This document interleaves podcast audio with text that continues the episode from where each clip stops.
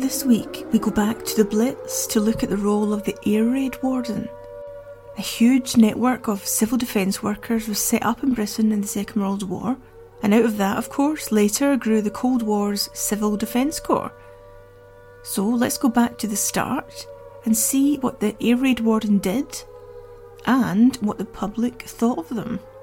For the sake of entertainment and storytelling, I'm going to zoom in today on newspaper stories from the archives where angry and irritated or drunk people would take out their wartime fears and frustrations on the local air raid warden.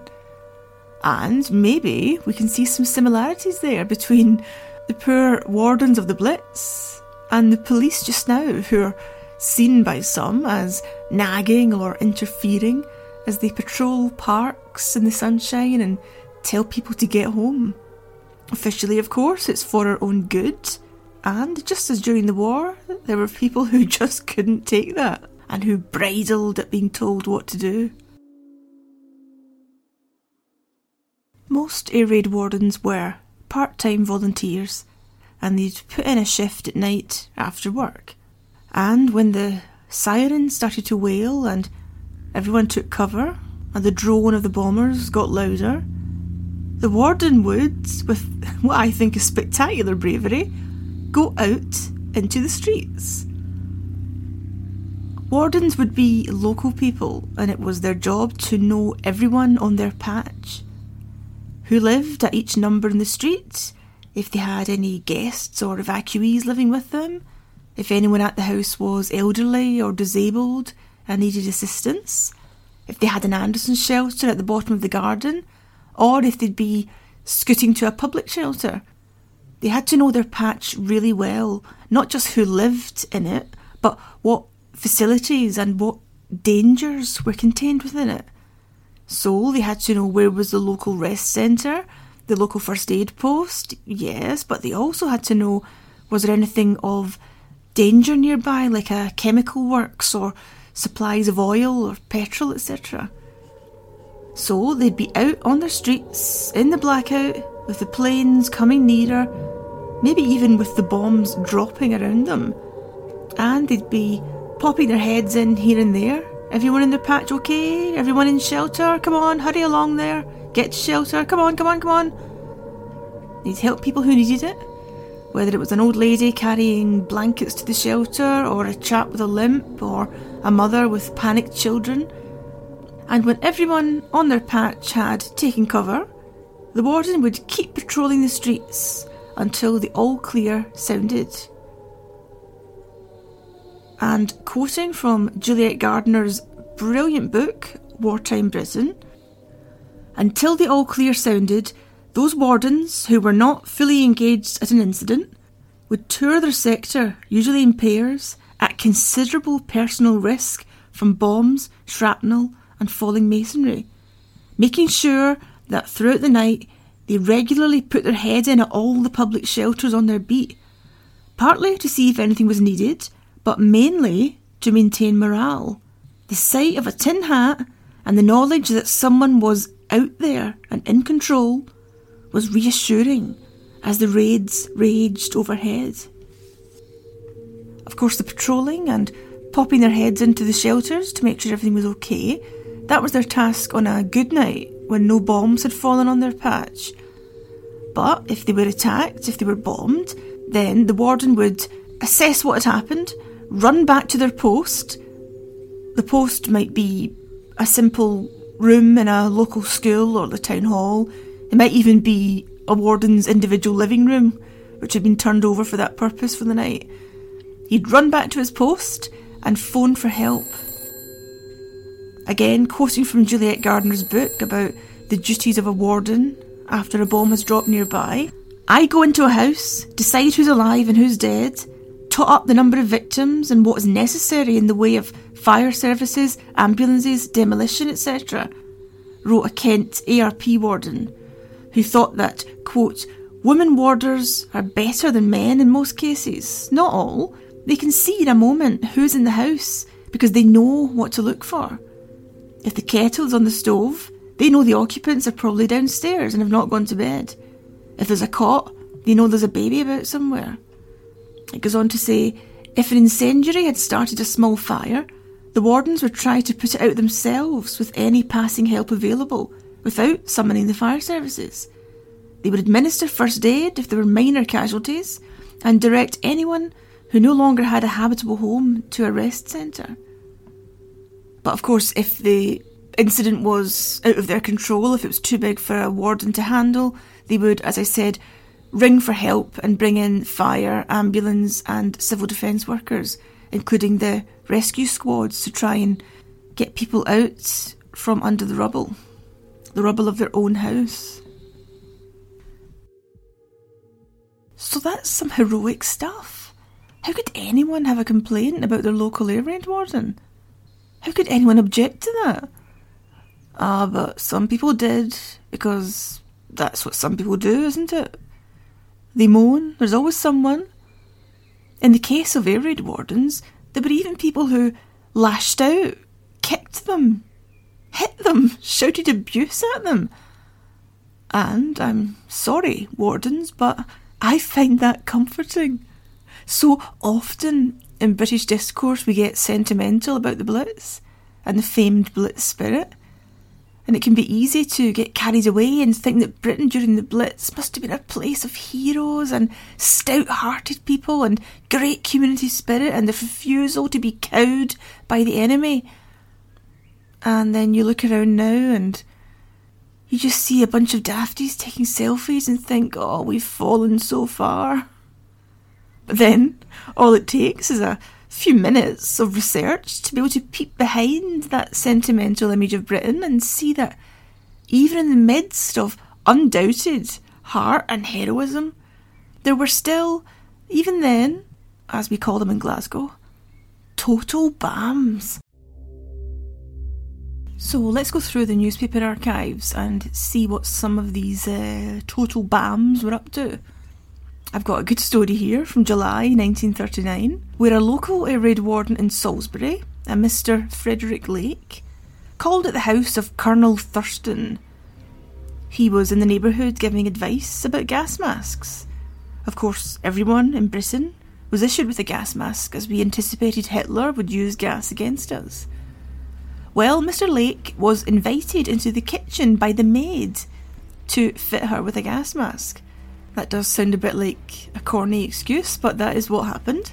But the colonel spotted him and cried, What the devil are you doing in my house?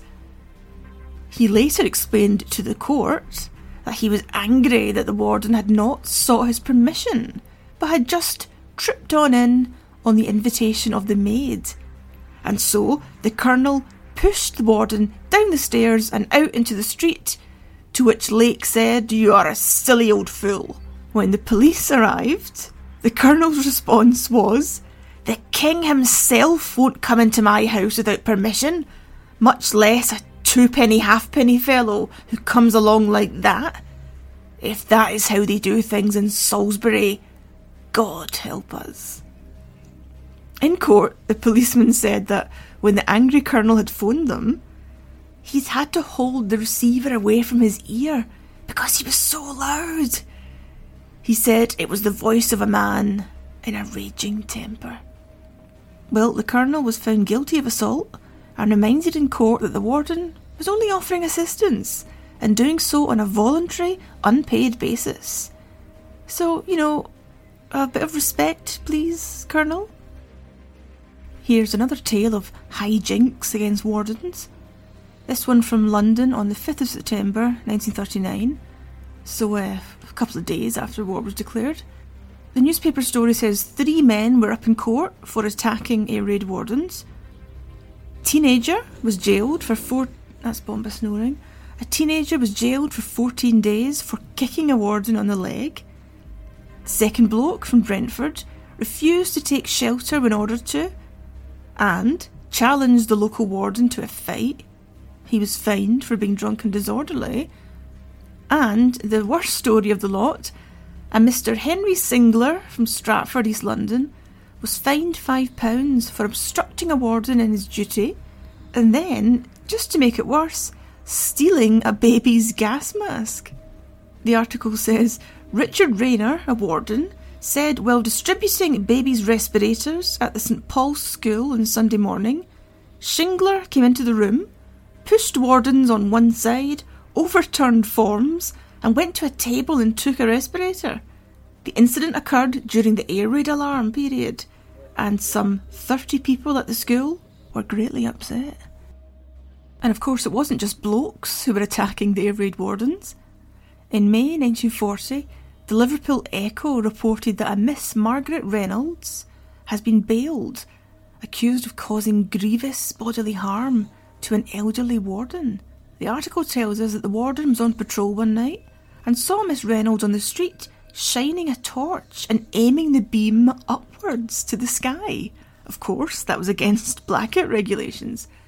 So he asked her, in a friendly manner, to please aim the beam at the ground. And I'll quote from the article here. He told her he was an ARP warden, and she replied, All you people are a damn lot of nuisances.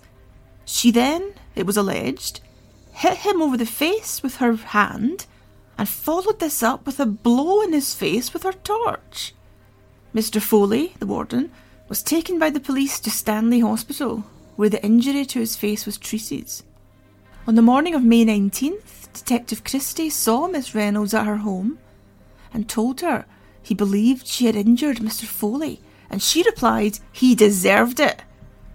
When told she would be arrested, she said, He is a damn nuisance like all the ARP people. I hit him with this torch for interfering. There are also lots of stories of householders taking offence when a warden knocks on the door and asks them to cover their windows. There was one incident in Hampshire where the householder accused the wardens of prowling around his house and he opened the doors to them with a gun. Maybe people were particularly sensitive about being made to enforce blackout regulations as that involved the authorities, the outsiders, actually telling you how to arrange or conduct yourself in your home. Indeed, there was so much bitching and moaning and kicking that articles began to appear in the press reminding us all to be nice to the warden, such as this one from the North Wiltshire Herald in September 1939. Be friendly to your warden. Courtesy has always been the mark of noble nature. The warden belongs to the Home Guard and mounts sentry while we work or sleep or entertain friends. He may challenge you, but in your own interest alone. A polite greeting with a grin can be the password to the safety of the community. Considerate folk will recall that wardens are not themselves free of this sense of strain. Some will have voluntarily left the care of their own folk for patrol duty. Consider the warden and lend your aid. So that was our quick look at air raid wardens during the Blitz and the frustrated, unpleasant, angry, or just plain drunk people who took out their frustrations on them. What we might do in the next couple of weeks uh, is move on to the Civil Defence Corps of the Cold War. As I said at the beginning, they kind of grew out of the air raid precautions workers of the Second World War, lending, I think, our Cold War civil defence a bit of naivety. Because in the early stages of the Cold War, the thinking was, well, it worked brilliantly in the Second World War, why can't we keep doing it? And of course, our defences, our civil defence in the Second World War was no match for the hydrogen bomb. Before I go, let me say thank you to my patrons. I have two new patrons who've signed up, so thank you to Chris M and Will Crystal Beth Feel Betrayed. Thanks also to Hack Green, Secret Nuclear Bunker, Gary Watson, Arika, Lucy Steigerwald, Paul Jonathan Viner, Tom Allen, Sally Everett Brick, Louis, Hallie Andrews, and Chris Carini.